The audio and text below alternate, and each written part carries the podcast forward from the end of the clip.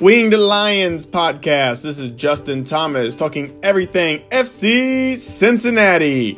FC Cincinnati has acquired a new player. He is Caleb Stanko. He's coming from a transfer coming over from SC Freiburg, which is out of the Bundesliga. That's the top flight in Germany.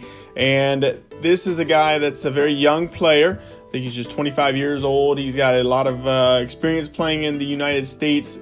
Uh, men's national teams, U20 program, and so on and so forth. He does have one cap for the U.S. men's national team, uh, originally from Michigan. So this is a guy that's uh, kind of coming back to the Midwest here that's going to be playing uh, for FC Cincinnati. So the orange and blue uh, seem to be excited about him um, and checking out what exactly he is going to be able to contribute to the club. As I mentioned in yesterday's podcast, there is a lot of talent coming in, so it's going to be really interesting for head coach Alan Koch to get those decisions on who he thinks will be the best 11 going forward, at least to start. Obviously, you know, you play different guys and everything like that, and especially you got different competitions. But obviously, I think for a lot of guys, this these uh, kind of preseason tournaments, especially that Charleston Classic coming up here in February, it's going to be an interesting kind of uh, really try out to see who's going to be making that first team roster. So uh, another young player coming in. We'll be uh, excited to see him play and see what all he can do